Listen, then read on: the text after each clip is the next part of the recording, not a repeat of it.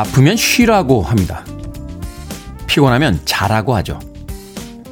공부 열심히 하라는 잔소리는 학생 때 100만 번쯤 겪었고요. 힘내라는 격려는 길 가다가 만난 누군지도 모르는 사람에게도 가끔 들었습니다. 그런데 그게 되던가요?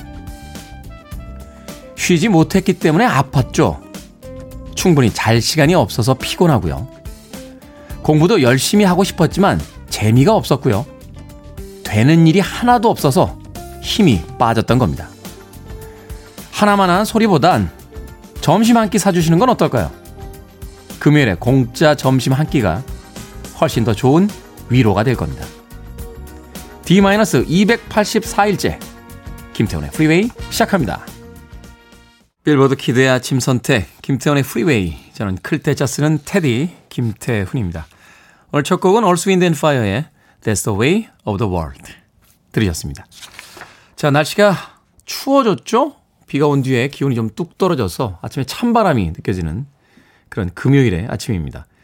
이은미님, 나흘간의 출장 후 사무실로 출근 중입니다. 바람이 강하네요. 감기 조심하십시오.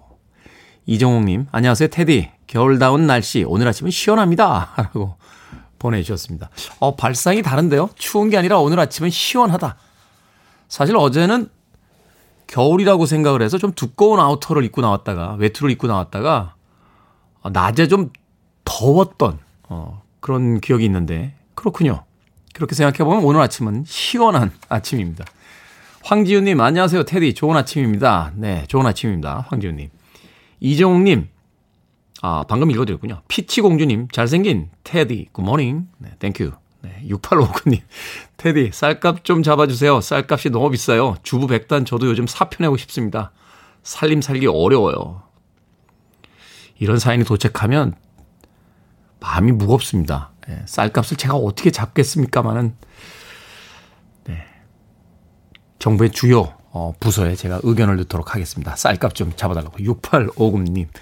황미정님, 공짜밥도 좋지만 커피 한 잔 마시면서 괜찮아 너 잘하고 있어.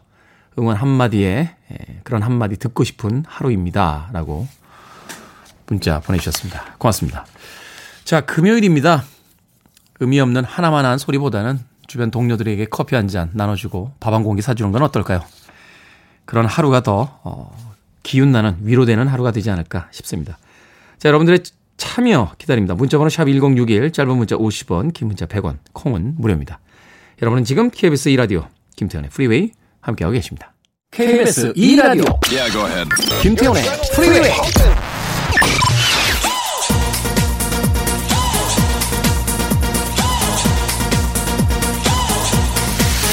You're no good, can't you see, brother Louie, Louie, Louie? I'm in love, set to free. Oh, she's only looking to me.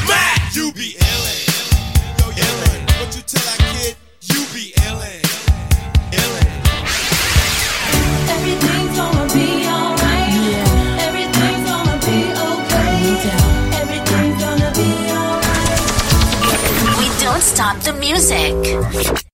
80년대 이 영화 정말 대단했죠. 전 세계 댄스 열풍을 일으켰던 Flashdance OST 중에서 이치로우인님의 신청곡 조 에스포지토의 Lady Lady Lady 들으셨습니다. 앞서서 제가 쌀값이 많이 올랐다 하는 사연을 소개를 해드렸는데 2387님께서요. 쌀농사 짓는 사람입니다. 솔직히 쌀값 비싼 거 아닙니다. 커피 한 잔, 햄버거 하나 값 얼마죠? 그런 건 쉽게 쉽게 잘들 마시고 농사 한번 지어보세요. 얼마나 힘든지라고 문자 보내셨습니다. 잘못했습니다. 네, 2387. 이게 현지 가격하고 또 소비자 가격이 또 다르잖아요. 유통되면서 어, 금액이 많이 오르기도 하고. 그렇죠. 모두의 입장이 있는 건데 제가 너무 쉽게 생각했던 것 같습니다. 2387님께 사과드립니다. 불고기 버거 세트 보내드리겠습니다. 쌀농사 지으시다가 가끔 별식이 필요해라고 하면 불고기 버거 세트 하나 꼭 드시길 바라겠습니다. 0923님 처음 보내봅니다. 아침 방송으로 까불지 않고 잔잔하니 좋네요. 네. 안 까봅니까 제가? 야 오랜만에 듣네요. 왜 이렇게 까부니? 초등학교 때 저희 선생님이 저한테 주로 하셨던 네. 생활기록부 이런 거 보면 주로 있잖아요. 머리는 총명하나 주의가 산만함 이런 거 있잖아요. 머리가 총명하다는 건 이제 학부모님들께 그냥 아유 애 괜찮아요? 라고 하는 이제 인사말이고 대부분의 진짜 이야기는 뒤에 있죠. 어, 주의가 산만하다. 아마 요즘 시대 같았으면 저 아마 어머니가 진단받아야 된다고 하셨을 수도 있어요. 0923님, 네, 앞으로도 안 까불고 네, 아침 방송 잔잔하게 진행해 보도록 하겠습니다. 커피 and 도넛 모바일 쿠폰 보내드리겠습니다. 아, 조은영님, 저 처음 보네요. 출근 안 하고 집에서 편하게 오롯이 방송에 집중하니 좋네요. 하루 종일 수다 떨고 싶은 테디님, 오늘도 2시간 잘 부탁드립니다. 라고 보내주셨습니다. 고맙습니다.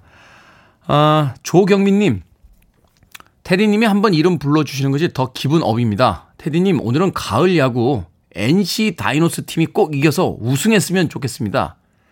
듣는 두산 팬들 어떻게 하라고. 네, NC 다이노스 응원 글을 이렇게 적나라하게 보내주십니까. 약간 겁나네요. 어. 살롱사의 전례가 있어서 그런지 몰라도 네, NC 다이노스, 두산 베어스 다 화이팅입니다. 참고 삼아 저는 이기는 팀 응원합니다. 조경민님. 자, 가을 야구가 조금 늦긴 했습니다만 그래도 펼쳐지고 있으니까 야구 좋아하시는 분들은 또 설레는 초겨울 시즌이 되지 않을까 하는 생각이 드는군요. 자, 스윗박스의 음악으로 합니다. 두 팀 모두의 팬들에게 Everything's Gonna Be Alright.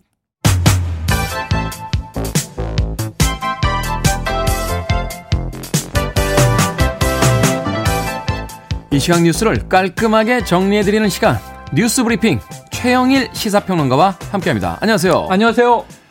자, 정부가 전세난 해소를 위한 대책을 내놨는데 네. 대책 맞습니까? 아, 이게 참 감론을박이 많죠. 어제부터 네. 이 뉴스가 집중적으로 보도되고 있는데, 자, 정부 정책은 이렇습니다. 언론에선 24번째 부동산 대책이다. 이번은 완전히 전세에만 집중한 거예요. 최근에 홍남기 경제부총리까지도 전세 난민 대열에 합류했다가 네. 최근에 겨우겨우 이제 집을 구했다고 합니다. 자, 어제 이런 거예요. 초단기 대책. 그동안 부동산 대책은 뭐 공급 대책은 특히 적어도 중장기. 신도시, 미니 신도시를 만든다 또는 뭐 몇만 호, 몇십만 호 공급 그러면 최소한 5년 이상 걸리는 일이거든요. 그렇죠. 근데 이건 지금 전세는 빨리 잡아야 되니까 2년 내에 11만 4천 호를 공급한다. 특히 내년 상반기 올겨울 지나고 지금 전세 못 구해서 올겨울을 힘겹게 나는 사람들에게 이 준비된 물량의 한 40%를 쏟는다. 근데 그 내용은 뭐냐면 없는 집을 갑자기 만들 수는 없잖아요. 기존에 이제 공공 임대 주택이 3 6개월 이상 공실이면 전세로 전환해서 내놓기도 해요. 근데 이제 3개월만 공실이면 내놓겠다. 그리고 또 신축 건물들 민간 건설 업자들에게 이것을 매입을 해서 아, 리모델 아, 리모델링이 아니죠. 신축은 그냥 있는 그대로 공급을 하고 리모델링은 도심권 내에 이 사무실, 상가 혹은 호텔까지도 주거용으로 리모델링을 해서 내놓는다. 그래서 뭐 가능한 모든 대책이 다 들어 있어요. 근데 제가 잘은 모르겠습니다만 음. 오피스텔 혹은 호텔 이런 데가 음. 취사가 됩니까? 보통 싱크대가 없죠. 네. 그래서 리모델링을 한다면 취사 시설을 이제 집어넣겠다는 얘기인데 이게 모델은 있어요. 서울시에서 이 B 호텔을 V 호텔이죠. 이거를 이제 청년 주거용으로 전환했는데 만, 만족도는 높았대요. 그러니까 1인 가구나 혹은 한 2인 가구까지는 될 것 같고 어린이가 있는 집안은 아무래도 어려움이 있을 것이다. 그런데 잘 보면 호텔이 부각이 됐는데 11만 4천 호 내년 상반기에 공급하는 40% 중에 요건 한 300개 정도 물량이에요. 네. 호텔은 극히 일부라서. 그러니까 말하자면 그게 이제 가장 네. 자극적인 것이기 때문에 소재로 뽑아서 뉴스화한 것 언론이 뉴스하긴 좋다. 주 대책은 아니다. 네. 그래서 대체로는 이제 공공 임대주택인데 근데 한 가지 문제는 이런 문제는 지적돼요. 대부분은 아파트에서 살고 싶어 하는데 아파트는 거의 없습니다. 다 대부분 빌라, 다세대 주택 이제 이런 쪽이다 보니까 그렇다면은 이게 전세를 구하는 사람들이 뭐 전세를 구하는 것도 급하지만 또 원하는 정도의 수준, 위치 이런 것도 중요한데 이 3개월 이상 공실인 공공임대주택이라면 좀 외진 곳이 아니겠는가? 어제 이제 위치라든가 장소, 물량의 내용이 정확히 이제 밝혀지진 않았습니다. 전세 살아봐서 압니다만 그 당장 지금 집 못 구하고 있는데 네. 2년 후에 대책이 나온다라고 네. 하는 건 그것도 좀 늦다. 좀이 아니라 좀 많이 늦는 거 아닌가요? 그렇죠. 당장 지금 맞아요. 이 엄동설안에 집을 옮겨야 되는 사람들 입장에서는 그렇죠. 가슴이 좀 답답하네요. 네. 자, 대선 이후 미국 소식 좀 저희가 어, 관심이 없었는데 그동안 정 들었나 봐요. 트럼프 대통령 어떻게 지내고 있습니까? 뭐 요즘에 두문불출 네. 조용하네요. 조용합니다. 이 바이든 당선인 계속 이제 빨리 인수위 협조하라. 지금 이게 1월 20일까지 국정 인수를 기다려야 되면 코로나19 더 많은 미국인이 죽어나간다 이런 얘기를 이제 하고 있습니다. 네. 트럼프 대통령은 뭐 승복도 아니고 지금 불복 분위기로 계속 가고 있는데 이 와중에 이제 미국의 의회 소식입니다. 상원에서 한미 동맹 강화 관련 이 법안 의결이 있었어요. 네. 그런데 이제 어제 이게 하원도 통과를 한 겁니다. 한미 동맹 강화를 미국의 의회에서 의결했다. 이게 무슨 얘기지? 그런데 우리에게는 나쁜 얘기는 아니에요. 그렇죠. 대체로 예. 한미 동맹을 강화하는데 이런 얘기가 있어요. 과도하게 압박했던 방위비 분담금 트럼프 대통령이 정말 4년 내내 우리를 괴롭혔어요. 이 동맹이라는 단어가 새삼스럽게 느껴지는 게 네. 트럼프 대통령 행정부 시절에는 그냥 비즈니스였잖아요. 네.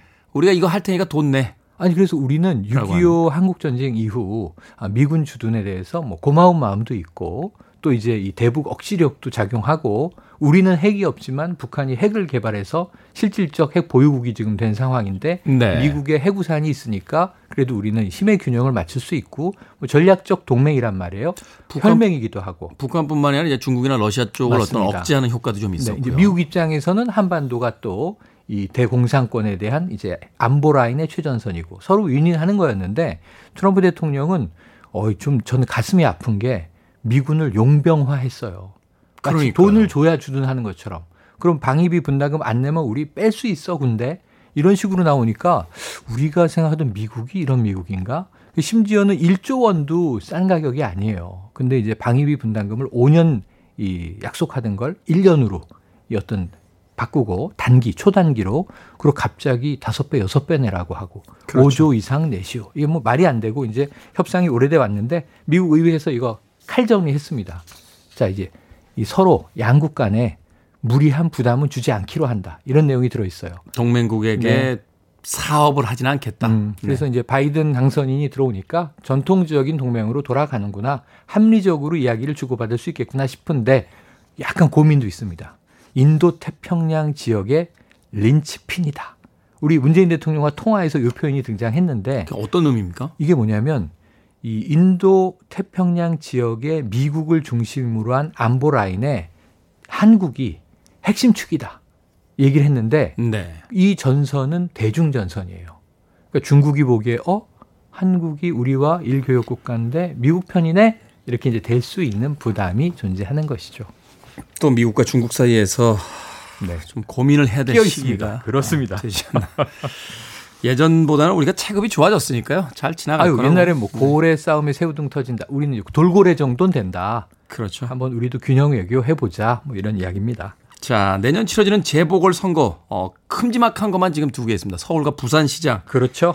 하나 둘 여당과 야당에서 지금 출사표를 던지고 있는데요. 네, 우선 서울시장 뭐 대권 주자로 가는 지름길입니다. 네. 지금 이제 어제 이해훈 국민의힘 의원이 출마를 선언해서 화제를 모았고요. 지금 우상호 민주당 의원 이 두 분 다 중진이에요. 사선 의원이에요. 네. 중량급 의원들이고 서울시장 도전도 두 번째 하는 거예요. 이 이해훈 의원은 상당히 경제통인데 다만 이제 보수 측에서는 중도 보수 성향인 건 장점인데 유승민 의원 따라서 바른정당으로 나갔다가 돌아왔거든요. 그러니까 강성 지지층은 조금 이제 탄핵에 대해서 찬성한 쪽이잖아 이렇게 보는 입장이에요. 네. 어떻게 될지 지켜봐야 되고 우상호 의원도 이 탄핵 정국에서 이 민주당이 원내 대표를 지내면서 야당인 민주당을 여당으로 이제 전환시켰던 공이 큽니다. 그런데 이제 86그룹의 마청, 그러니까 이제 학생운동권의 이제 마청인데 문제는 지금 중진 의원임에도 불구하고 이 대중적 인지도가 좀 한계가 있어요. 네. 이 지켜보는 상황인데 금태섭 의원은 지금 민주당, 민주당을 탈당 무소속 전 의원인데 국민의힘에서 중도 확장성이 있으니까 시민 후보로 우리와 국민 오디션 방식으로 함께 해보자. 지금 이런 고민을 하고 있는 의원들입니다. 주목받고 있습니다. 이외에도 뭐 박영선 현 중소벤처기업부 장관, 또 안철수 국민의당 대표, 서울시장 나올까 안 나올까. 지금 하마평이 막 뜨겁게 달아오는 걸 보면 5개월 정도 남았거든요. 내년 3월, 4월, 내년 4월까지 서울시장 후보군, 부산시장 후보군 시끌시끌할 것 같습니다. 다음 대선을 앞두고 치러지는 일종의 그 모의고사 같은 형식이 될 거기 때문에 네. 많은 사람들의 관심이 모아지고 있다 하는 생각 해봅니다. 자, 여기서 오늘의 시사 엉뚱 퀴즈 어떤 퀴즈입니까? 아, 오늘은 엉뚱이라기보다는 민주주의의 핵심 원리를 가르치고 아. 있습니다. 미 상원에 이어 하원도 한미동맹을 강화하는 내용을 담은 결의안 두 건을 만장일치로 채택했다. 이 소식을 막 전해드렸죠. 한국, 미국 모두 민주주의 국가인데 여기서 문제. 민주주의의 의사결정 형태로 많은 사람의 의견에 따르는 이것은 무엇일까요? 1번 적자 생존의 원리. 2번 다수결의 원리. 3번 유어 온리 론리. 4번 얼레리 꼴레리. 좀 부끄러운 부끄러운 문제였네요. 죄송합니다. 네, 오늘 보기는 참고 삼아 미니롱 PD가 냈습니다. 자, 네. 정답하시는 분들은 지금 보내주시면 되겠습니다. 객관식이지만 재미있는 오답 포함해서 총 10분에게 저희가 따뜻한 유자차 보내드리겠습니다. 민주주의의 의사결정 형태로 많은 사람의 의견에 따르는 이것은 무엇일까요? 1번 적자 생존의 원리, 2번 다수결의 원리, 3번 you're only lonely, 4번 얼레리 꼴레리 되겠습니다. 문자번호 샵 1061, 짧은 문자 50원, 긴 문자 100원, 콩은 무료입니다. 뉴스 브리핑 최영일 시사평론가와 함께했습니다. 고맙습니다. 고맙습니다.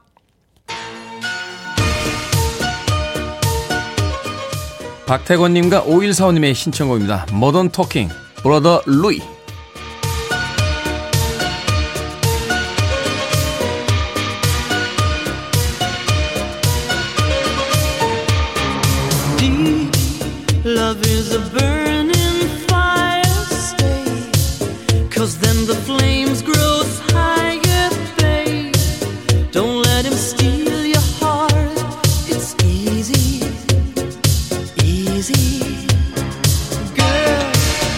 Game can't last forever. Why? We cannot live together try don't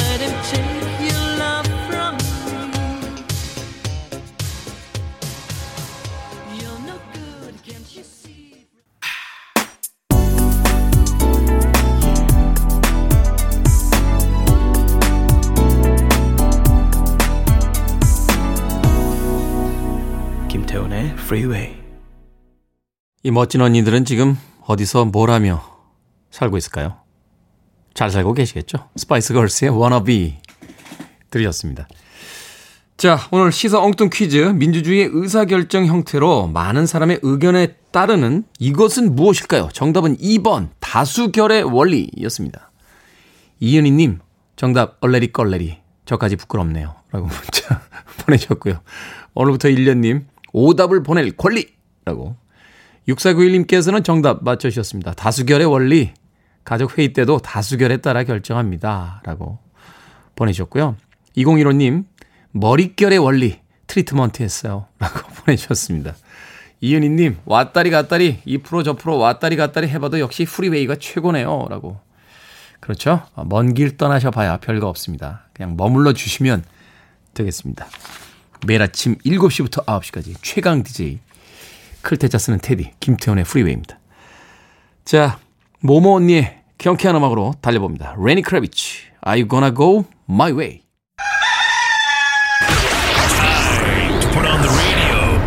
김태훈의 프리웨이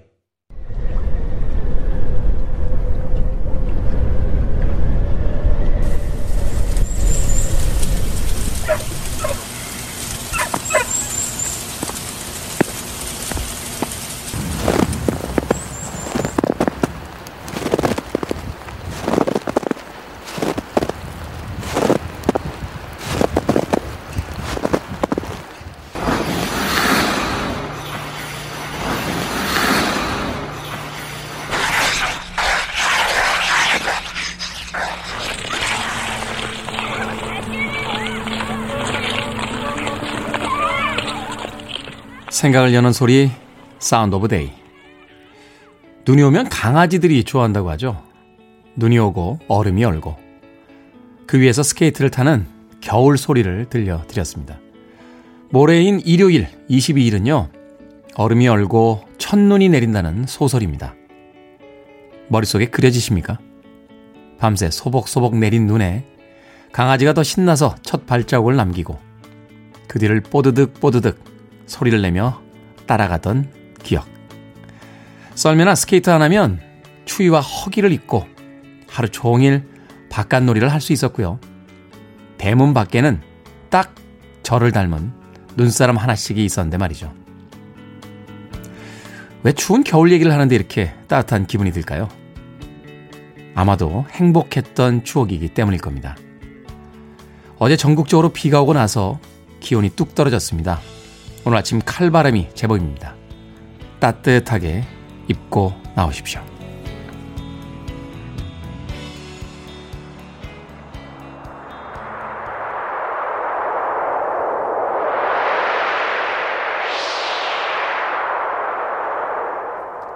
바람 소리가 차네요. 스티브 밀러 밴드입니다. winter time.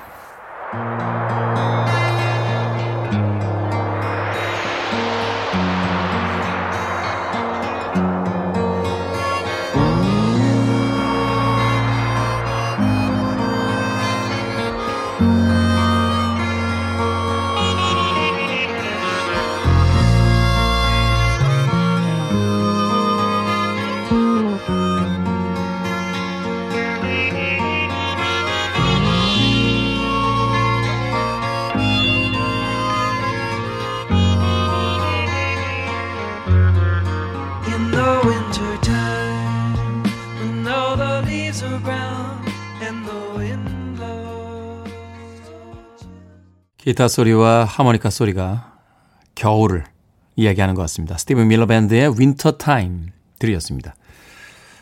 내일 모레 일요일이 소설 첫눈이 내린다 하는 절기입니다. 첫눈이 왔죠. 11월 초인가요? 강원도 산간 지방에서 어, 첫눈이 내렸다 하는 뉴스를 본 적이 있는데 첫눈은 내가 봐야 첫눈입니다. 아니 그렇게 따지면 뭐 알래스카나 저 남극이나 북극은 이미 첫눈이 내지 않았겠어요? 내 눈으로 봐야 첫눈이니까 아직 우리에게 첫눈은 오지 않은 것 같습니다. 이은희님 이름도 예쁜 소설이네요. 김소연님 모든 계절이 또 먹거리로 가는 거죠. 호빵인 계절이 도래했습니다. 라고 보내주셨고요. 송정민님 그래도 눈은 싫어요. 눈 참 내릴 때는 보기 좋은데 내리고 난 뒤에는 차 막히고 얼고 또 미끄러질 수 있고 또 도시의 그 먼지들과 섞이면 까맣게 변하고 눈 자체가 싫은 건 아니고요. 인간이 만든 도시가 그 아름다운 눈을 그렇게 만들어버린 게 아닌가 하는 생각도 드는군요. 이정옥님, 섭씨 5도 이하에 흐리면 눈 올 가능성이 있다는데 올해 첫눈이 언제 올지 기다려집니다. 라고 보내주셨습니다. 김미숙 씨, 어우, 추워요. 라고. 이은희님, 장작불에 고구마 구워 먹던 어린 시절이 떠오릅니다. 네. 그토록 피하고자 했습니다만 겨울이 성큼 다가와 있습니다. 정경아 씨께서는요, Welcome 겨울 와봐라 어디. 라고. 미국 드라마 중에 왕좌의 게임이 있었잖아요. 거기 스타크 가문의 슬로건이 그거 아닙니까? Winter is coming? 예, 겨울이 오고 있다. 5239님, 어제 트리 장식했습니다. 초딩이 트리는 미리 해줘야 제맛이라나 뭐라나. 어찌됐건 트리 보니 기분이 좋네요. 라고 보내주셨습니다. 그러네요. 뭐 꼭 트리를 12월 돼야 해야 된다. 뭐 보름 전에 해야 된다. 이런 거 없잖아요. 기왕 할 거면 조금 일찍 해보는 것도 춥고 삭막하게만 느껴지는 겨울을 조금 따뜻하게 기분 좋게 지나갈 수 있는 또 어떤 행동이지 않을까 하는 생각이 드는군요. 5239님. 트리 사진도 한 장 보내주시면 고맙겠습니다. 우리 사랑 이대로님, 야, 이 사연에 대한 응원이 굉장히 지금 많이 올라오고 있어요. 머리 감는데요, 아내가 불을 끄네요. 왜 끄냐고 하니까 어차피 눈 감고 감는데 불은 왜 켜냐고 합니다. 자, 우리가 여기서 한번, 어, 사연을 문자로만 생각하지 말고요. 한번 감정을 이입해서 이, 이 상황 속으로 몰입해 봅시다. 화장실에서 머리를 감고 있는데 갑자기 불이 꺼집니다. 그리고, 어, 뭐야? 머리 감고 있는데. 아니, 어차피 눈 감고 감는데 뭐하러 불을 켜? 하고 아내는 가버린 거죠. 어두운, 어두운 샤워실, 화장실, 목욕탕에 남겨진 한 남자는 채 씻어내지 못한 거품과 어두움 속에서 문득 현타가 옵니다. 이게 뭘까? 하는. 야, 이거 참 눈물이 왈칵 쏟아지네요. 우리 사랑 이대로님. 선물 보내드린 지 2주밖에 안 됐다고 우리 작가가 선물 주지 말라는데 어찌 이 사연을 읽고 선물을 안 드릴 수 있단 말입니까? 라떼 모바일 선물 교환권 보내드리겠습니다. 예. 응원의 메시지 부탁드립니다. 우리 사랑 이대로님에게. 자, 광고 듣고 와서 우리 사랑 이대로님에게 응원곡 하나 띄워드리겠습니다. Listening to one of the best radio stations around. You're listening to 김태훈의 Freeway. 빌보드 키드의 아침 선택 KBS 2 라디오 김태훈의 프리웨이 함께하고 계십니다. 제가 라떼 어, 모바일 쿠폰 보내드렸더니 우리 사랑 이대로님께서 어, 안 주셔도 돼요. 다른 분에게 주세요. 라고 문자 보내셨습니다. 아닙니다. 드리겠습니다. 위로해드리고 싶어요. 우리 사랑 이대로님. 예, 받아주시면 되겠습니다. 이명훈님께서요. 태훈님 코로나 때문에 제가 운영하던 가게 문을 닫아서 아침 시간이 갑자기 한가해졌습니다. 오늘 처음 듣는데 세상 돌아가는 이야기를 들을 수 있으니까 너무 좋네요. 방송에서 보니까 살이 좀 빠지신 것 같던데 항상 건강 조심하십시오. 본인 마음도 참 씁쓸하실 텐데 제 건강까지 예, 관심 가져주셔서 고맙습니다. 이명훈님, 뭐 이런 이야기가 위로가 될지 모르겠습니다만 조금 쉬어가 보죠. 예, 뭔가 더 좋은 일이 생길 거라고 믿어보는 겁니다. 허희정님, 태교를 위해서 듣고 있습니다. 아니, 저희 방송이 태교 방송이 되나요? 아침부터 뱃속에서 폭풍 태동이네요. 순산하게 응원해 주세요. 저희 방송이 꽤 복잡하거든요. 이게 아침에 시끄러운 뉴스도 있고요. 댓글로 보는 세상으로 가게 되면 이게 세상 오만 이상한 사람들 이야기도 등장하고 DJ는 실없는 소리 막 하고 그러는데 태교에 도움이 됩니까? 허희정님, 네. 감사드립니다. 네, 어차피 복잡한 세상에 태어날 아이라면 네, 조기 교육을 하는 것도 나쁘진 않겠죠. 허희정님에게 네, 롤케이크 선물 교환권 보내드리겠습니다. 네, 맛있게 드시고 아이에게도 세상 살아가는 이야기들 방송 통해서 잘 들려주시길 바라겠습니다. 자, 스칼렛의 음악 1부 끝곡입니다. 달리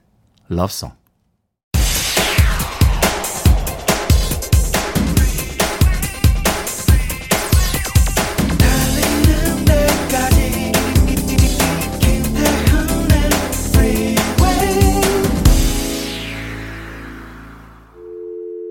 I need your arms around me. I need to feel your touch.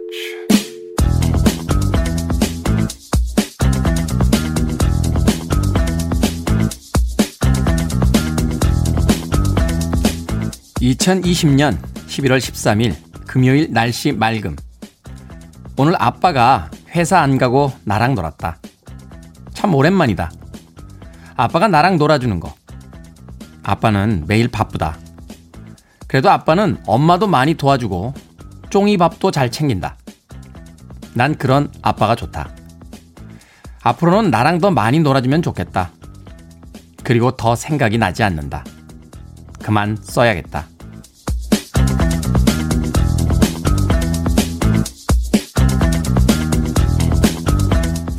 뭐든 읽어주는 남자.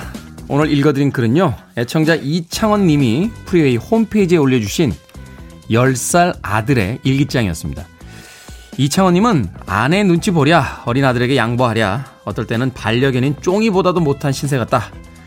우리 집에서 난 뭐지? 하는 기분이 가끔 들었다는데요. 그러다가 우연히 보게 된 아들의 일기가 아빠 최고로 읽혀져서 순간 울컥 하셨다고 합니다. 엄마도 힘들고 언니 오빠 심지어 외롭게 집을 지키는 우리 쫑이도 힘들지만 아빠도 힘들죠. 아빠 힘내세요. 우리가 있잖아요. 낯간지러워도 가끔 한 번씩 이렇게 말해주시면 좋겠습니다. 김태훈의 프리웨이 2부 시작했습니다. 2부 첫 곡은 이 시대의 모든 아빠에게 바치는 곡 Boney M의 Daddy Cool 들으셨습니다. 자, 앞서 일상의 재발견, 우리의 하루를 꼼꼼하게 들여다본 시간이었죠. 뭐든 읽어주는 남자. 청취자 이창원님께서 10살 아들의 일기장, 10살 남자아이의 어느 하루에 대한 이야기를 보내주셨습니다. 근데 애들 일기는 왜 보는 겁니까? 이거 원래 보면 안 되는 거 아닙니까? 일기라는 게. 저희 어릴 때는 일기장에 이렇게 자물쇠도 잠겨서 나왔어요. 엄마 아빠 보지 말라고. 그게 다 눈 가리고 아웅입니다. 그 아무거나 넣고 돌리면 다 돌아가거든요. 그러니까 말하자면 이제 공개적으로 어, 볼 수 있는 가장 은밀한 기록. 이게 약간 말이 안 되는 거잖아요. 예. 하지만 영악한 아이들은 또 거꾸로 이용하기도 하죠. 이번 크리스마스엔 꼭 산타 할아버지가 자전거를 사주셨으면 좋겠다. 이렇게 씁니다. 아빠의 존재가 집안에서 어, 참 희미해질 때가 있는데 이런 아들의 일기 오늘 하루의 기록이 그 아빠에게 힘을 주는 게 아닌가 하는 생각이 드는군요. 김지현 씨, 아빠 힘내세요. 라고 보내주셨고요. 아, 송정민 씨께서는요, 그만 써야겠다. 초딩 일기 마무리의 정석이죠. 라고, 아, 10살짜리 아들의 일기에 대한 논평을 해주셨습니다. 많이 보시나 봐요. 아이들의 일기를. 송정민 씨. 김소연 씨께서는 데디쿨 나가고 있는데, 오, 데디콜이라고. 데디콜 아닙니다. 예, 본의함에 데디쿨입니다. 네. 자, 여러분의 주변에 있는 의미 있는 문구들 보내주시면 저희들이 대신 읽어드리겠습니다. 포털 사이트에 김태훈의 프리웨이 검색하고 들어오셔서 청취자 참여라고 쓰여진 아이콘 누르시면 뭐든 읽어주는 남자 게시판이 있습니다.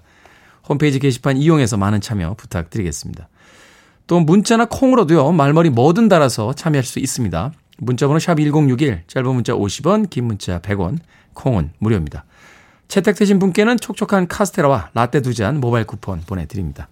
오늘 사연 보내주신 이창원님에게 촉촉한 카스테라와 라떼 두 잔 보내드리겠습니다. 광고 듣고 옵니다.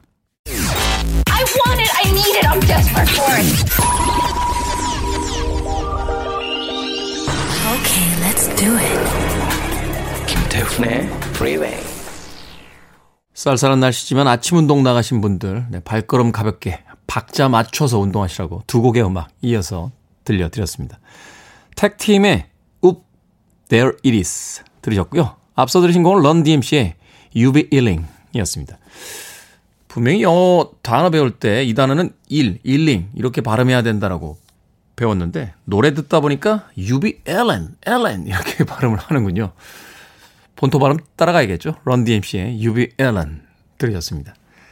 자, 장명진 씨께서요, 시커먼스, 크크라고. 어우, 옛날 사람. 이금식 씨, 진짜로 시커먼스 필 나네요. 하면서 이봉원 씨하고 장두석 씨가 옛날 쇼비디오 자키 시절에 했던 개그가 떠오른다. 라고 하면서 많은 분들께서 문자를 보내주셨습니다. 저는 기억이 안 납니다. 네, 저는 굉장히 어렸기 때문에 그때. 많은 분들은 그때 기억을 아직까지도 가지고 계신 것 같습니다. 김호기님, 와, 예전에 쇼비디오 자키 생각나네요. 옆집에서 밥 먹고 설거지 하고 왔어요. 아니, 옆집에서 밥 먹은 것까지는 이해하겠는데, 설거지까지 하고 오시면 일하러 가신 거 아닙니까? 거기 옆집에 놀러 가신 게 아니고, 김호기님, 네. 수고하셨습니다. 김소연 씨께서는요, 모든 곡에서 자꾸 DJ DOC가 떠오릅니다. 네. 그렇죠? 네, 거기까지만 이야기하겠습니다. 로빈의 음악으로 갑니다. Show me love.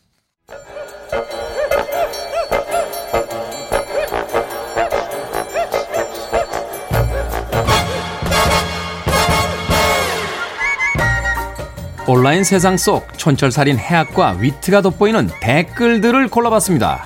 댓글로 본 세상!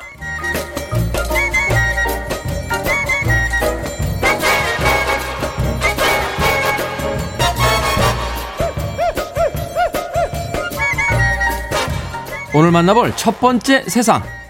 아무리 주차난이 심각하다지만 하다 하다 여기에 주차하는 사람이 어디 있습니까? 지난 15일요.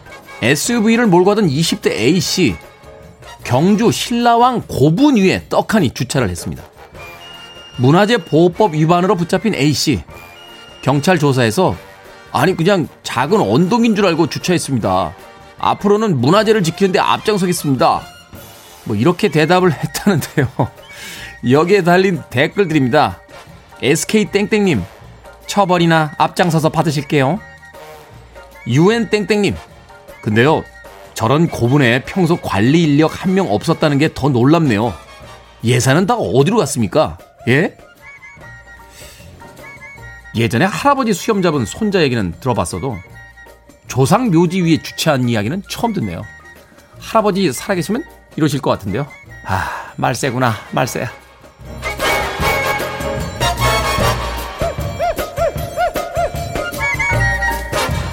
두두 번째 댓글로 본 세상. 세상에 이런 일이. 경남 거제 하천 인근에서 아가미로 호흡하는 민물새우 수천 마리가 물 밖으로 줄지어 이동하는 진풍경이 목격이 됐습니다. 아, 진짜예요?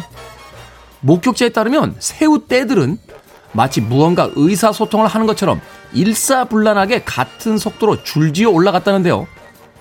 이와 관련해서 진화생물학 연구자들은 새우들이 거센 물살을 피하기 위해 땅 위를 걸어갔을 거라고 하는데 여기에 달린 댓글들입니다.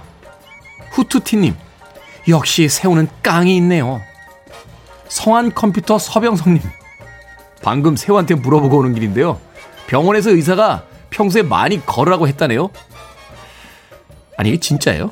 새우가 무트를 걸었다고요? 그런데 새우는 왜 무트로 올라온 걸까요? 아, 고래들이 싸우니까 등 터질까봐. 죄송합니다.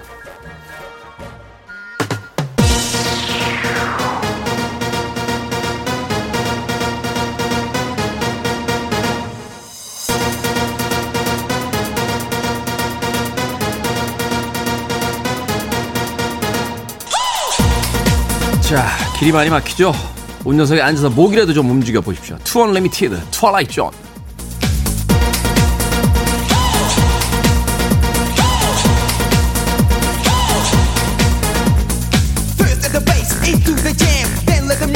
come in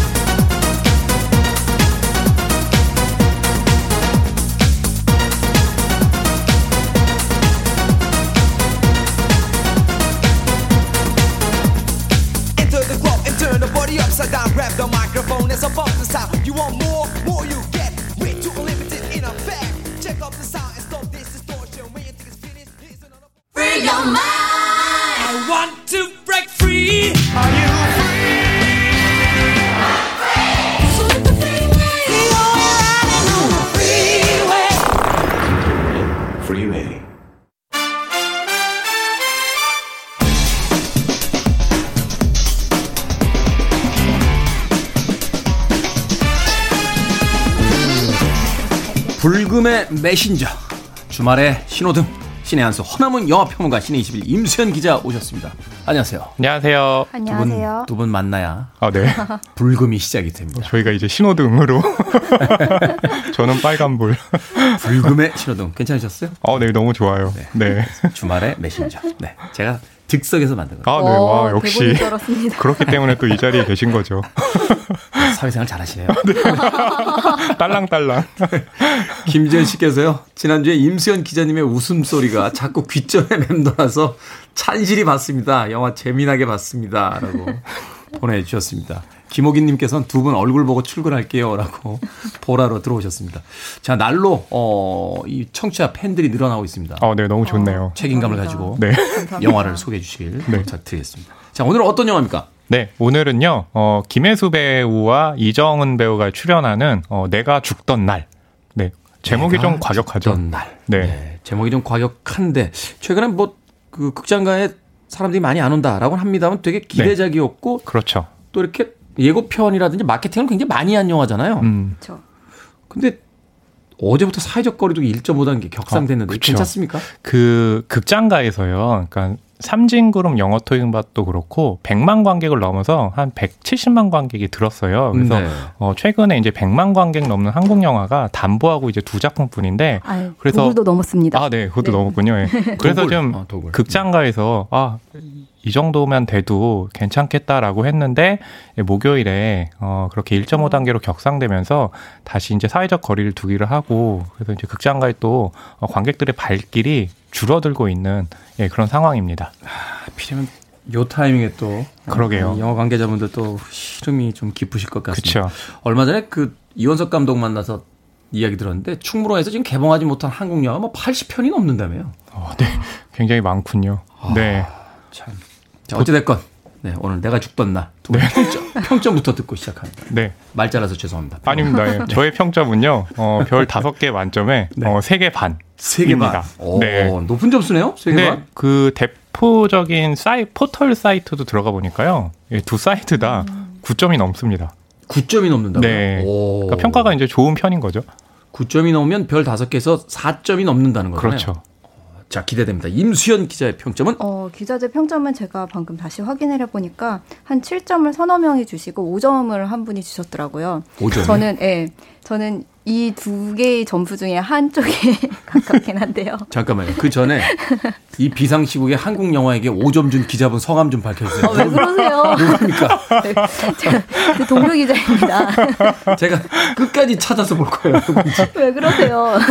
임수연 기자의 평점은 저, 저, 저 5점을 드리려고 했는데 그렇게 말씀하시면 제가 뭐가 됩니까? 예. 그리고 그 이유에 대해서는 제가 천천히 말씀을 드리도록 하겠습니다. 말하자면 이제 별 다섯 개 만점엔 두 개 반 주신 거죠? 네. 네. 자, 허남웅 평론가는 3.5점 주셨고요. 네. 임수연 기자는 2.5점. 자, 일단 평점을 들었으니까. 자, 어떤 이야기입니까? 제목만 봐서는 뭐 네. 공포나 스릴러 영화 같은 느낌도 좀 있는데. 뭐 그런 제목이긴 한데요. 이제 내가 죽던 날 이러면은 죽은 날이 아니라 죽던 날이기 때문에 그렇다면 이게 가능한 이야기인가라고 하는데 이제 상징적인 의미고요. 네. 극 중에 이제 어 김혜수 배우가 경사인데요. 남편과의 사이에 문제가 생기면서 경찰 내에서도 어 좀 휴직을 하는 관계였는데 복직을 위해서는 뭔가 이제 어 평가가 좋아야 된다라고 하면서 섬에서 어느 소녀가 어 떨어져서 절벽에서 떨어져서 사라지는 일이 있었어요. 그래서 이 일을 좀 마무리하고 돌아온다면 어 이렇게 잘 복직하게 해주겠다라고 했는데 그러니까 실종된 거죠? 시체가 발견된 그렇죠. 건 아니고. 발견된 건 아니죠. 네. 그래서 이제 자살로 처리하는 게 좋겠다라고 했는데 어, 극중 김혜수가 그 섬에 갔다가 이 소녀에게 감정이입을 하는 거예요. 예, 그러면서 이 영화 같은 경우는 스릴러가 아니냐라고 하지만 실은 극중에 이제 김혜수가 이 소녀에게 마음을 이입하면서 자신이 가졌던 어떤 죄의식 같은 것을 이제 벗어나는 예, 그런 이야기입니다. 그러니까 하나의 어떤 사건 안으로 들어가면서 그 네. 사건의 주인공과 그 말하자면 감정이입이 되고 그렇죠. 그걸 통해서 이제 자신의 어떤 내면에 있던 상처들을 이제 되돌아보게 되는 그렇죠. 그런 어떤 심리 어떤 드라마다. 그러니까 스릴러다. 이게 내가 죽던 날이라고 했을 때 실제로 죽는다는 건 아니고요. 그러니까 상징적으로 이제 과거에 자신을 괴롭혔던 어떤 거에서 어떤 부분들을 이제 어, 사망하게 하게 만들고 다시 태어나는 예, 그런 의미를 담은 제목인 거죠. 역시 평론가들은 다른 것 같아요. 저희는 그냥 내가 죽던 날 그럼 음, 제목이 그렇고 그러고 들어갔는데 평론가들은 제목, 왜 내가 죽는 날이 아니고 죽던 날이라고 썼을까? 그렇죠. 아, 그렇죠. 요런 텍스트 하나까지도 다 이제 맞아요. 유심히 쳐다보면서 봄날은 간다. 음. 왜 봄날은 갔다가 아니라 간다이지? 라고 하는 것도 따져봐야 되는 거죠. 근데 가끔 가끔 저도 허준호 감독한테 여쭤본 적이 있거든요. 아, 네, 그러셨군요. 왜 봄날은 간다라는 표현을 쓰셨습니까? 갔다가 아니라 어디? 잘 모르겠는데. 아, 네, 그렇죠. 감독님들은 보통 그렇게 얘기하죠. 감독님들이 사실 정말 몰라서 그런 게 아니라 대답을 잘 안 해주세요. 그렇죠. 어. 네, 그런- 그런 부분들이 있죠. 그런 부분이 있습니다. 네. 자, 내가 죽는 날이 아니라 죽던 날에 대한 이야기 하고 있습니다.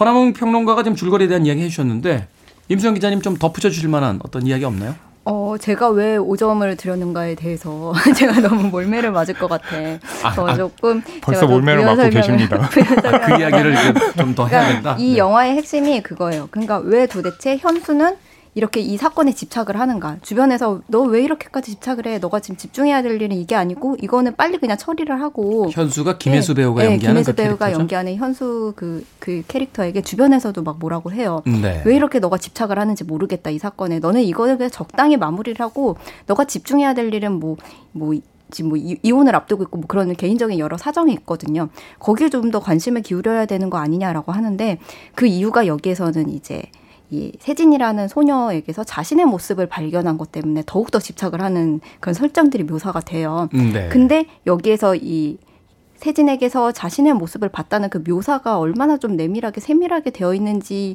에 때문에 그것 때문에 저 험남은 평론가님과 제가 좀 갈리는 거 아닐까라고 저는 좀 개인적으로 추측을 해봅니다. 사실은 그 포인트가 아주 디테일하고 아주 그 논리적으로 탁 붙어야 사실은 이 김혜수 캐릭터가 연기하는 그 하나의 그냥 통과리처럼 생각했던 사건으로 네. 빨려 들어가는 그 여성 경찰의 캐릭터가 네. 납득이 되는 거죠. 근데 물론 김혜수 배우는 너무 훌륭한 배우라서 그게 막 굳이 설명되지 않아도 관객을 빨려 들어가게 하는 힘이 있어요. 네. 그래서 관객분들이 이 영화를 되게 좋아하시는 것 같다고 저는 보이긴 하거든요. 근데 이게 좀 제대로 이렇게 저는 이거를 좀 더 세밀하게 봤을 때 좀 약간 있어야 되는 게 없고 없어야 되는 게 있다는 인상을 받았어요. 하나만 예를 들어주시면. 그러니까 뭐 예를 들어 CCTV 화면 속에서 이제 세진의 눈빛을 보고 그것 때문에 공감을 하거든요. 저것 때문에 그, 그 눈빛 때문에 뭔가 꽂혀가지고 더 이 사건에 집착을 하는 거예요. 근데 정확하게 그게 왜 꽂혔는지는 설명이 안 돼요. 근데 그게 그냥 마- 대사로는 설명이 된 거죠. 나랑 비슷한 것 같다고. 그리고 뭔가 이제 이 김혜수 배우가 연기한 현수라는 캐릭터가 자해를, 일종의 자해를 하는 장면이 있는데 그건 내가 죽으려고 한 게 아니라 살려고 한 거였고 그런 행동을 세진에게서도 봤다고 하는데 구체적으로 세진이 어떤 행동을 했을 때 살려고 발버둥을 쳤다는 건지도 좀 저는 좀 그게 모호하다고 생각을 했거든요. 그러니까 극 속의 그 여성 캐릭터는 아 난 느낌적 느낌으로 알겠어라고 하는데 관객에게까지는 그게 네, 저는 충분히 그게 설명이 잘 되지 않는다. 그러니까 저는 그 부분이 설명이 되어야 된다고 생각을 했는데 그거는 생략하고 지나가고 사실 나레이션으로 닮았다고 느꼈다고 말하는 게 굳이 이렇게 직접적으로 표현이 돼요. 그러니까 저런 건 좀 생략하고 지나가도 되지 않을까 싶은 시나리오상에 좀 저는 아쉬움이 있었습니다. 10점 만점에 5점을 주신 열심히 변을 하고 있는 이 불황에도 한국 영화에게 별 다섯 개 만점에 두개 반을 주신 임수영 기자의 이야기였습니다. 자, 허남웅 네. 평론가가 하고 싶은 이야기가 많은 것 같은데 음악 한 곡 듣고 와서 허남웅 평론가의 반격을 기대해 봅니다. Everything but the gir입니다. Missing. 고수현 씨께서 내일 살짝 예약했다죠? 음, 이거 보내셨고 김경민님 솔직한 기자님 평가 너무 좋고 감사드립니다. 정말 그런지 보러 가야겠습니다. 영업을 했습니다. 제가. 예. 정수님님 줏대 있는 임수현 기자님. 네. 어, 전 그럼 주대가 없는 건가요? 저는 저는 그렇게 얘기한 적 없습니다. 이금식 씨께서는 관람객 평점은 9.3인데 기자님 짜시네요.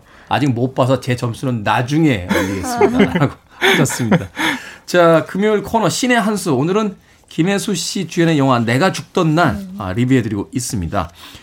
올 하반기 개봉작들 보면 유성 여성 캐릭터 아 이 얘기 전에 네네. 허나운 평론가님의 반격 일단 네, 그죠. 들어가야 저도. 기대가 돼요. 너무 지금 너무 조마조마했어요. 아, 저의 평은 넘어가는구나. 아니, 아니에요. 반, 반격해 주셔야 돼요. 네. 점수 어, 되게 높게 주셨잖아요. 그러니까요. 뭐 저는 설명드리면 그러니까 대사로 이제 별로 이렇게 다 대사로 한다라고 하지만 이 영화에서 되게 중요한 이미지가 하나 있어요. 거울을 찾는 이미지가 있거든요. 네. 그렇죠. 근데 그 거울이 어 물론 이렇게 사건 해결에 중요한 건 아니지만 거울은 서로가 서로를 비추는 어떤 얼굴이잖아요. 내면을 쳐다보는 그렇죠. 하고. 근데 이 영화 속의 여성들은요, 모두 남성들이 저지른 어떤 죄나 잘못을 여성들이 다 뒤엎은 상황이에요. 네. 그러니까 뭐냐면 이제 그런 것들을 이제 벌어야 되는 거, 버려야 되는 거거든요. 뒤엎는다는 건 어떤 거죠? 그러니까 네. 거기에 어떤 피해를 입었다는 건가요? 아니면 그걸 해결한다는? 그러니까 피해도 입었을 뿐더러 마치 자신들이 가해자인 것처럼 죄의식을 느끼거든요. 그러니까 그런 것들을 이제 버리게 하는 영화가 바로 이 작품이에요. 그래서 극 중에 나온 이제 김혜수가 그 소녀를 보면서 소녀도 비슷한 상황에 처해 있거든요. 예, 그러면서 이제 두 사람이 서로에게 이해를 하고 감정이입하고 또 연대하면서 그것을 이제 벗어나는 그러기 때문에 내가 죽던 날. 그렇기 때문에 우리는 다시 태어나는 날. 예, 그런 이야기가 되는 거거든요. 그러니까 과거의 어떤 여성성에서 벗어나는 날. 그렇죠. 그런 어떤 남성 사회 중심에서 그 얽혀 있던 네. 굴레와 네네. 어떤 죄의식을 벗어버리고 그렇죠. 새롭게 이제 네. 태어나는 날. 그러니까 이 영화에서 섬이라는 음. 그 설정 자체가 여자들이 어, 잘못으로부터 뭔가 이제 벗어나 있는 피하려는 거예요. 그러니까 다시 이제 섬에서 들어온다는 것은 예, 그런 것들을 이제 내가 맞서겠다라는 것을 이제 보여주는 거죠. 그래서 저는 이제 그런 설정들이 상징적으로 잘 활용됐다. 예, 대사로만 이제 표현되는 건 아니다라는 의미에서 이제 좋은 점수를 준 거죠. 허나운 평론가 이야기 듣고 나니까 또 그쪽으로 휙 기우는데. 아, 네. 자, 짧게 1분. 임수현 기자님에게 재반박의 기회 네. 한번 드리겠습니다. 1분 드립니다, 1분. 어, 근데 방금 말씀하신 것들은 그냥 저희가 물론 영화를 보면 짐작할 수 있는 부분이긴 하지만 제가 아까 딱 이렇게 딱 집어서 얘기했었던 보- 포인트 있잖아요. 왜 CCTV에서의 그 표정이 자신과 닮아 있는가? 왜인가? 예. 그러니까 왜 자해를 했었던 그 순간이 왜 그거는 살려고 했던 것이고 도대체 세진이 살려고 무언가를 했, 발버둥 쳤던 순간은 언제인가라는 것에 대해 저는 영화에선 답을 찾지 못했거든요. 그러니까 그런 식으로 뭔가 제가 납득하지 못하고 그냥 넘어가야 했었던 구멍들이 이 부분은 채워져야 되는데 그러지 못했다라는 그런 아쉬움이 저한테는 좀 있었던 거고요. 말하자면 음식점에서 짬뽕 한 그릇을 시켰는데 네. 아, 뭘 하려고 했는지는 알겠는데 네. 맛은 안 나더라. 그리고 허 평론가님이 방금 말씀하셨던 그런 이야기는 저희 이 영화가 공감을 이끌어내는 이- 이끌어낼 수 있는 이유 중에 하나가 관객들이 다 뭔가 자기의 이야기를. 이입을 해가지고 그 여백을 좀 적극적으로 채우는 게 있는 것 같아요. 그리고 최근 들어 뭐 한국 영화계에서 나오고 있는 좋은 여성 서사들 영화가 많고 또 김혜수 배우가 또 해왔었던 역할들이 있잖아요. 네. 그런 것들 때문에 더 뭔가 저는 이제 좀 여기가 비어져 있는 거 아닌가라고 좀 생각했었던 부분들을 관객들이 원래 거기 채워져 무언가 채워져 있다고 생각을 하고 좀 더 능동적으로 보는 게 아닐까라는 생각을 해봤다는 말을 짧게 반박으로 해보겠습니다. 네. 그 영화에서는 보여주지 않지만 네. 그걸 우리들이 너무 우리들의 네. 어떤 해석으로서 다 채워 넣어서 보려고 했던 게 아닌가. 그런 이야기를 해줬는데. 그렇게까지 말한 건 아니지만 그렇게 들렸어요. 네. 자, 올 하반기 개봉작 아까 여쭤보려고 했던 건데 네네. 유독 여성 캐릭터들 네. 영화가 많습니다. 네네. 어, 뭐 그 삼진그룹 영어 토익반 이 시간을 통해서 소개해 그렇죠. 주셨던 영화부터 시작해서 과거에는 여성들을 원톱이나 투톱으로 놓고 영화들을 하면 그렇게 흥이 잘 안 된다. 뭐 이런 어떤 루머 아닌 나는- 루머도 있었는데 최근에는 여성들을 원톱이나 투톱 으로 놓고 네, 영화를 만드는 경우가 굉장히 많고 또 흥행 성격도 좋아요. 그렇죠. 그렇죠. 어, 어떤 이유 때문일까요? 뭐 여러 가지가 있겠지만요. 보통 지금의 이제 화두가 되는 게 여성 서사 또 여성에 대한 그죠, 그죠. 이야기잖아요. 그렇기 때문에 이제 그 영화 같은 매체도 현실 반영이 굉장히 중요하기 때문에 이제 그런 부분들이 들어올 뿐더러 또 최근 같은 경우는 극장을 찾는 관객들이 한정적이긴 한데 그러니까 굉장히 좀 좋은 영화나 현실과 맞닿아 있는 작품이라면 관객들은 마다하지 않잖아요. 그런 그렇죠. 것들이 이제 여성 서사와 음. 연결이 되는 거죠. 그러면서 이제 좋은 평가도 받고 또 그런 작품들이 관객도 좀 들고 있고 사실 이제 남성 서사 영화 이렇게 보면 대부분 이제 뭔가 위기에 빠지고 그 다음에 이제 부시면서 이제 해결하는 이런- 이런 쪽으로 가는데 그 디테일에서 확실히 여성 서사보다 좀 투박한 것 같아요. 아, 이게 네, 그렇죠. 아주 삶의 아주 뭐라고 할까 아주 예민한 결들을 그 이야기하기에는 맞아요. 좀 그런 분위기가 있지 않나. 뭐 상대적으로 남성 영화들이 좀 직접적이라면 네. 이제 여성 서사 같은 경우는 이제 내가 죽던 죽던 날처럼 뭔가 이렇게 우회적이고 상징적인 부분들이 많죠. 뭐 저의 개인적인 바람을 좀 더 덧붙이자면은 저는 여성 서사가 뭐 여성 감독이 만들었기 때문에 뭐 여성 서사이기 때문에 뭐 더 섬세하다라고 하는 것도 전 어떤 틀 안에 가두는 말이 될 수 있다고 생각을 하거든요. 역시 그- 여자의 예. 저건 여자군요. 그러니까 그, 그 말이 아니죠. 그 말이 아니죠. 그 말이 아니라, 그러니까 여성 서사가 정말 정말 많아지면은 여성 감독이 만든 정말 성공률 영화도 나올 수가 있고, 음. 뭐 일례로 작년에 그 유준열 씨가 주연을 맡았던 돈이란 영화를 여성 감독님이 연출했어요. 아 그렇군요. 그리고 사나이 픽처스라고 그러니까 약간 제작사 이름에서부터 그 영화 색깔을 알 수가 있는 사나이 픽처스에서 만드신 영화거든요. 거기서 되게 오랫동안 영화를 준비하셨던 분인데 이런 것처럼 그러니까 뭐 여성 감독이 있기 때문에 뭐 멜로에 좀 더 특화되어 있을 것이다. 뭐 이런 거는 뭐 처음 이제 여성 서사가 조금씩 부흥할 때는 나올 수 있, 는 이야기지만 점점 더 많아지면은 뭐 누아르도 만들 수 있는 거고 돈 같은 영화도 만들 수 있는. 거고, 예. 네. 라고 개인적으로 생각합니다. 그러네요. 그 헐리우드 영화들 보면은 그 캐서린 비글로우처럼 네, 남자들보다도 액션 영화를 더 잘 만든 그런 아, 감독들이 그죠. 음. 있는 걸 보면 그것도 역시 우리 젠더의 편견이다라고 한마디 해주셨습니다. 자, 짧게 두 분의 한 줄 평 듣습니다. 내가 죽던 날. 네, 우리가 다시 태어난 날. 이라고 저는 가름하겠습니다. 다시 태어났나. 네. 자, 임수영 기자는 더해야 할 건 빼고 빼야 할 건 더했다. 끝까지 별점 두개 반. 네, 좋습니다. 네. 자, 허나왕 영화평론가 신의 21 임수영 기자와 함께 오늘 신의 한수 내가 죽던 날에 대한 이야기 나눠봤습니다. 고맙습니다. 감사합니다. 감사합니다. 연민이 사라진 시대에 우리에게 필요한 건 연민이겠죠. 레버드입니다. 심파티. and bolt the door. Just think of those out in the cold and dark. Cause there's not enough love to go round.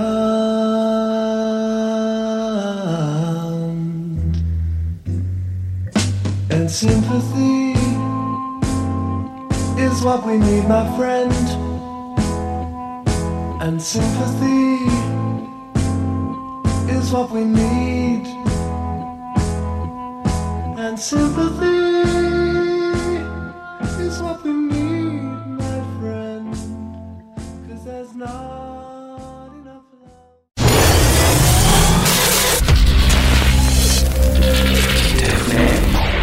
Freeway.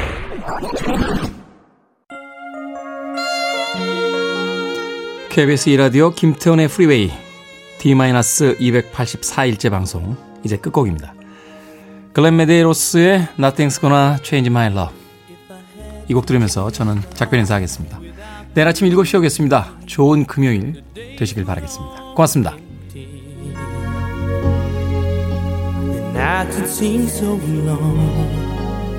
you, I see forever oh so clearly.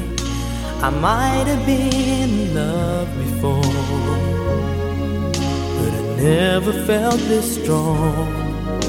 Our dreams are young and we both know they'll take us where we want to go. Hold me now, touch me now. I don't want to live without you. Nothing's gonna change my love for you. You wanna